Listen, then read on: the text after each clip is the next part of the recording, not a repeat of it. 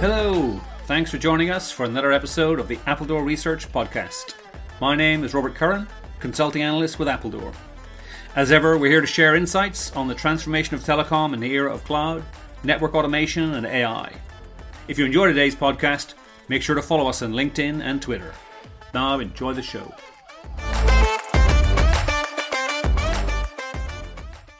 The last few weeks have seen a number of significant industry events taking place in the UK uh, for anyone with an interest in automation in telecom.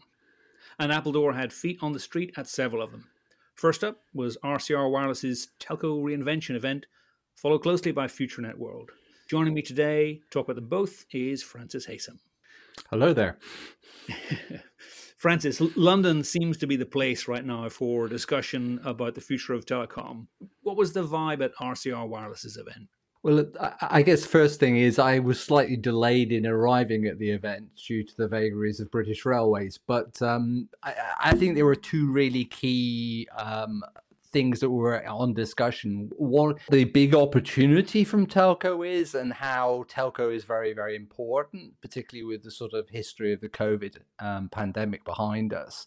Um, but at the same time, telco is still searching very much for uh, an opportunity to do more, um, to be more valued in a, a, number of supply chain areas, both both within the sort of traditional consumer business, but also within the um, wider enterprise business and possible new use cases associated with things like 4G and 5G. A pretty wide ranging agenda by the sound of things. Who were some of the main speakers at the event? Um, you, you, had you had a kind of split. You had a number of um, operator uh, representatives in this uh, form of uh, in the form of NTT Docomo, NTT Data, the enterprise area of uh, NTT, um, Orange, Vodafone. Um, and a number of other areas. Um, you also had some pretty strong representation from uh, the likes of SIs like Tech Mahindra, um, and um, also the, there was there was a huge amount of uh, regulators in the in in the audience as well. Other um, CSPs in the room were BT, for example, from the UK, um, specifically looking at some of their ne- their next gen areas, um, and also Three and uh, VMO2, the new the newly merged Virgin Media O2 seems like quite a mixed sort of audience in the in the room. Would that be fair to say? Who, who do you think was was making up the numbers in the whole? I would pretty much put it as sort of sort of 50-50 of the the regulator CSP um, to vendor um, sort of ratio really. Um, so it's good good a, a, good mixture because so often these events do become quite dominated by um, just the vendors. You've touched yes. on some of the some of the themes. Um, given again, we had pretty extensive coverage at Mobile Congress about the the kind of movie industry being a little confused and some soul searching going on. Did, did you mm-hmm. think that you know three months on, four months on, um, there was a there was a, a, any kind of a different mood or any key takeaways you think from that? I I honestly don't think uh, we're we're. I think the industry is kind of questioning um, uh, both what it can do newly, but it's also to a, degree sort of uh, doubling down on on just making the new technology do what it does currently much better. More automation, uh, more operational efficiency. The word transformation, which uh, the industry has been talking about for a lot, but but some actually quite tangible examples of technology or even AI to to make some changes in in operational behavior within within the telco. As I say, I think the the big challenge I came away from was there's still a, a big gap between um, the aspirations of telco to do more, be more valued in the value change, and their and, and what they're actually achieving uh, um, as we speak. And I think one of the challenges in these kind of aspiration to telco to do more is that most of what telco is is is needing um, is often not associated with what has been the core practice of, of, of telco.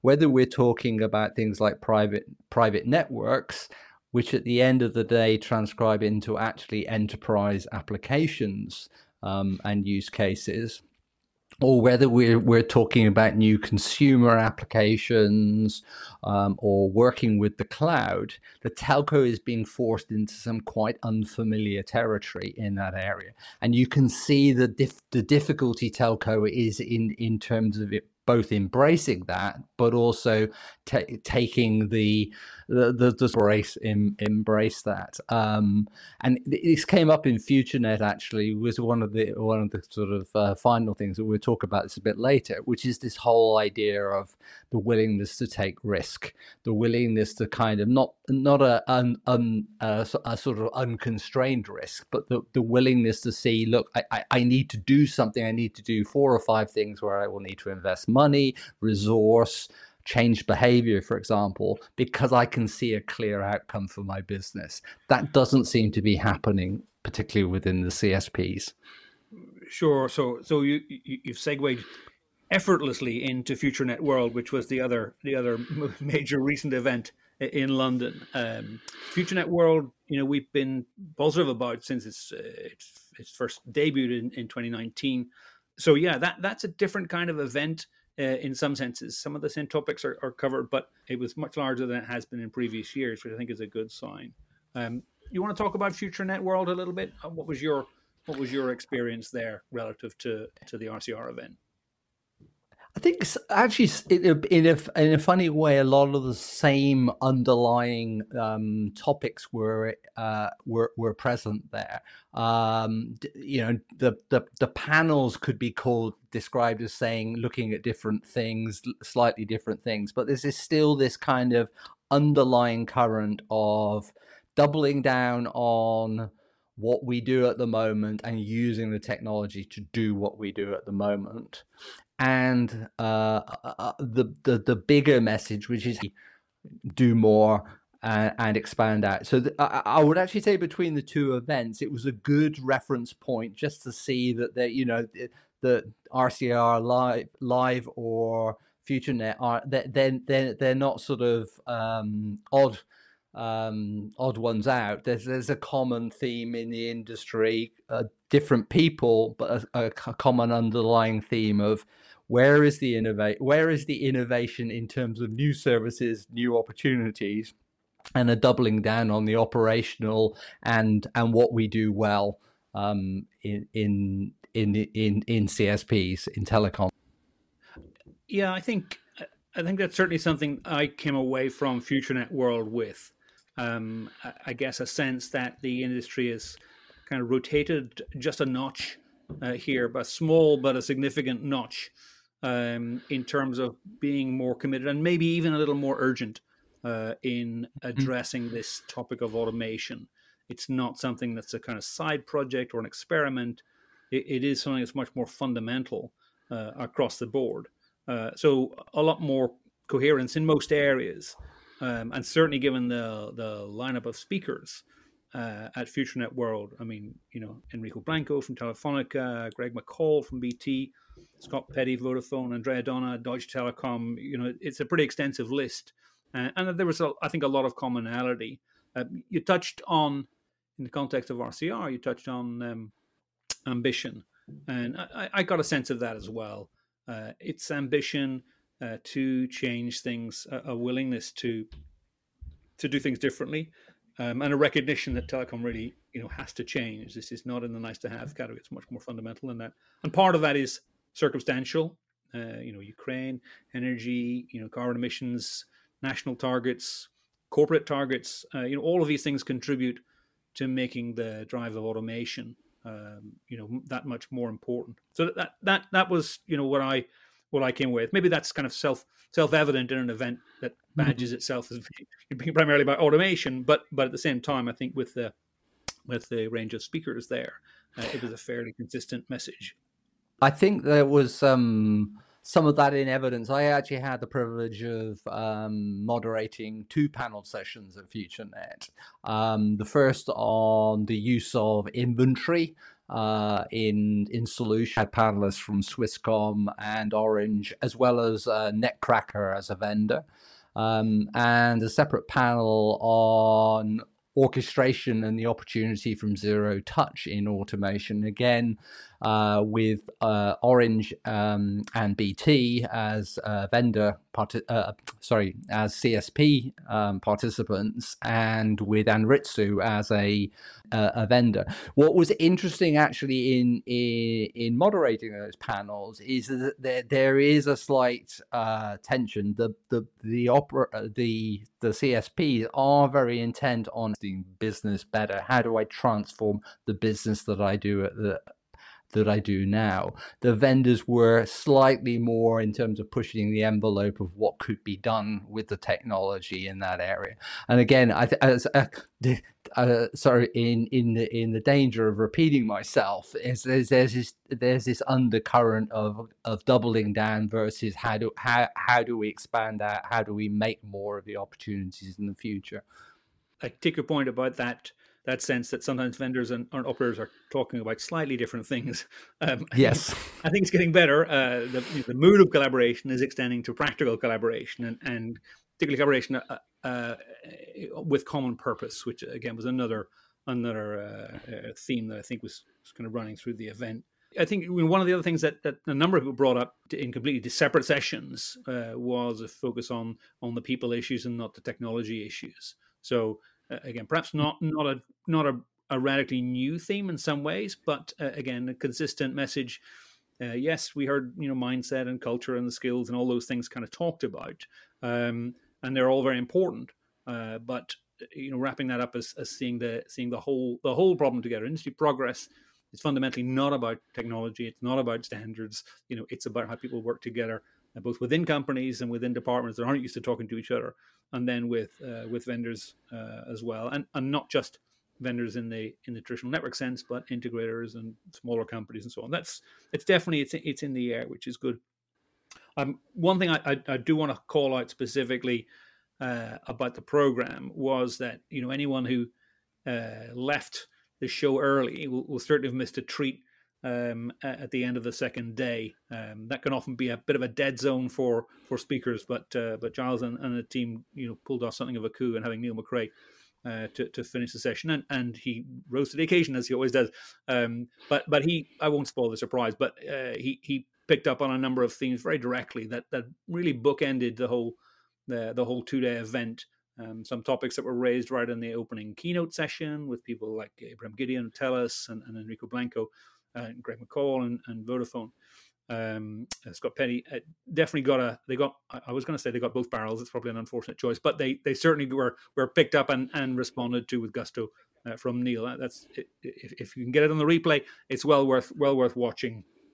Um, so yeah, I certainly would, would compliment it. So I mean, all in all, I think it was a very successful, very very worthwhile event. Uh, very informative, very interesting.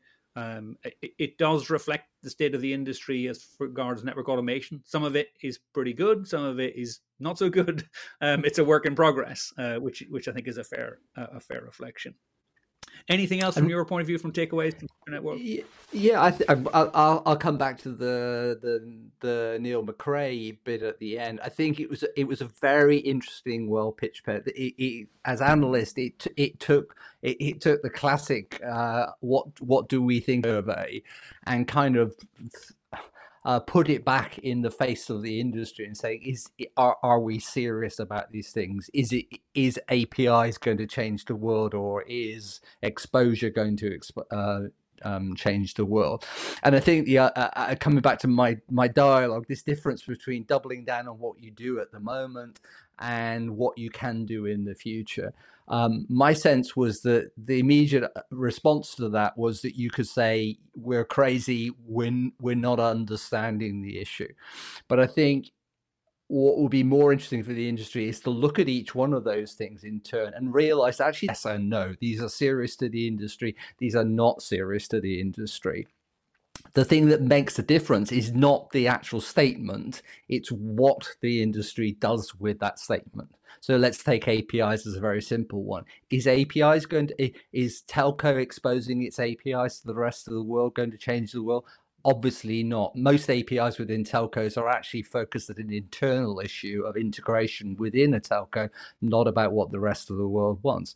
But at the same time the other answer is if i was to expose apis that were useful to the rest of the world that had value that formed the part of a business relationship they could be truly all of these things we need to be looking at that what what is it that i what is it i as a telco can do to make the difference between apis meaning nothing and apis meaning everything and being extremely important?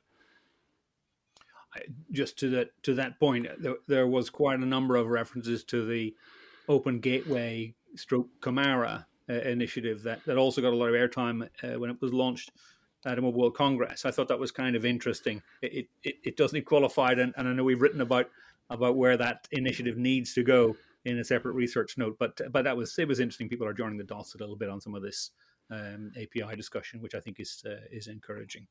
Francis, what's coming up next? We're both going to write something on these events.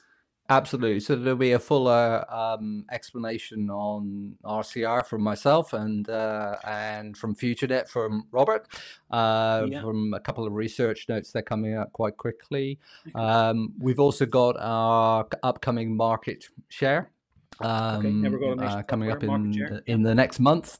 Um, we are both going to be also at the Telecom TV DSP Leaders event coming up in Windsor in a week's time looking forward to that. I I did leave with one question, which was if if Telecom TV's DSP leaders is the Davos of telecom, what is FutureNet World? Glastonbury, Glyndebourne, Green Man. I'm, not sure. Maybe, maybe, we could get some suggestions on that. Uh, but certainly a, a, pair of very good events uh, already uh, this month, in the last few weeks, and uh, yeah, we look look forward to to meeting people when we're out there next next time. Francis, thanks for the roundup. Uh, we'll look forward to the research notes on that, and uh, we'll see you soon.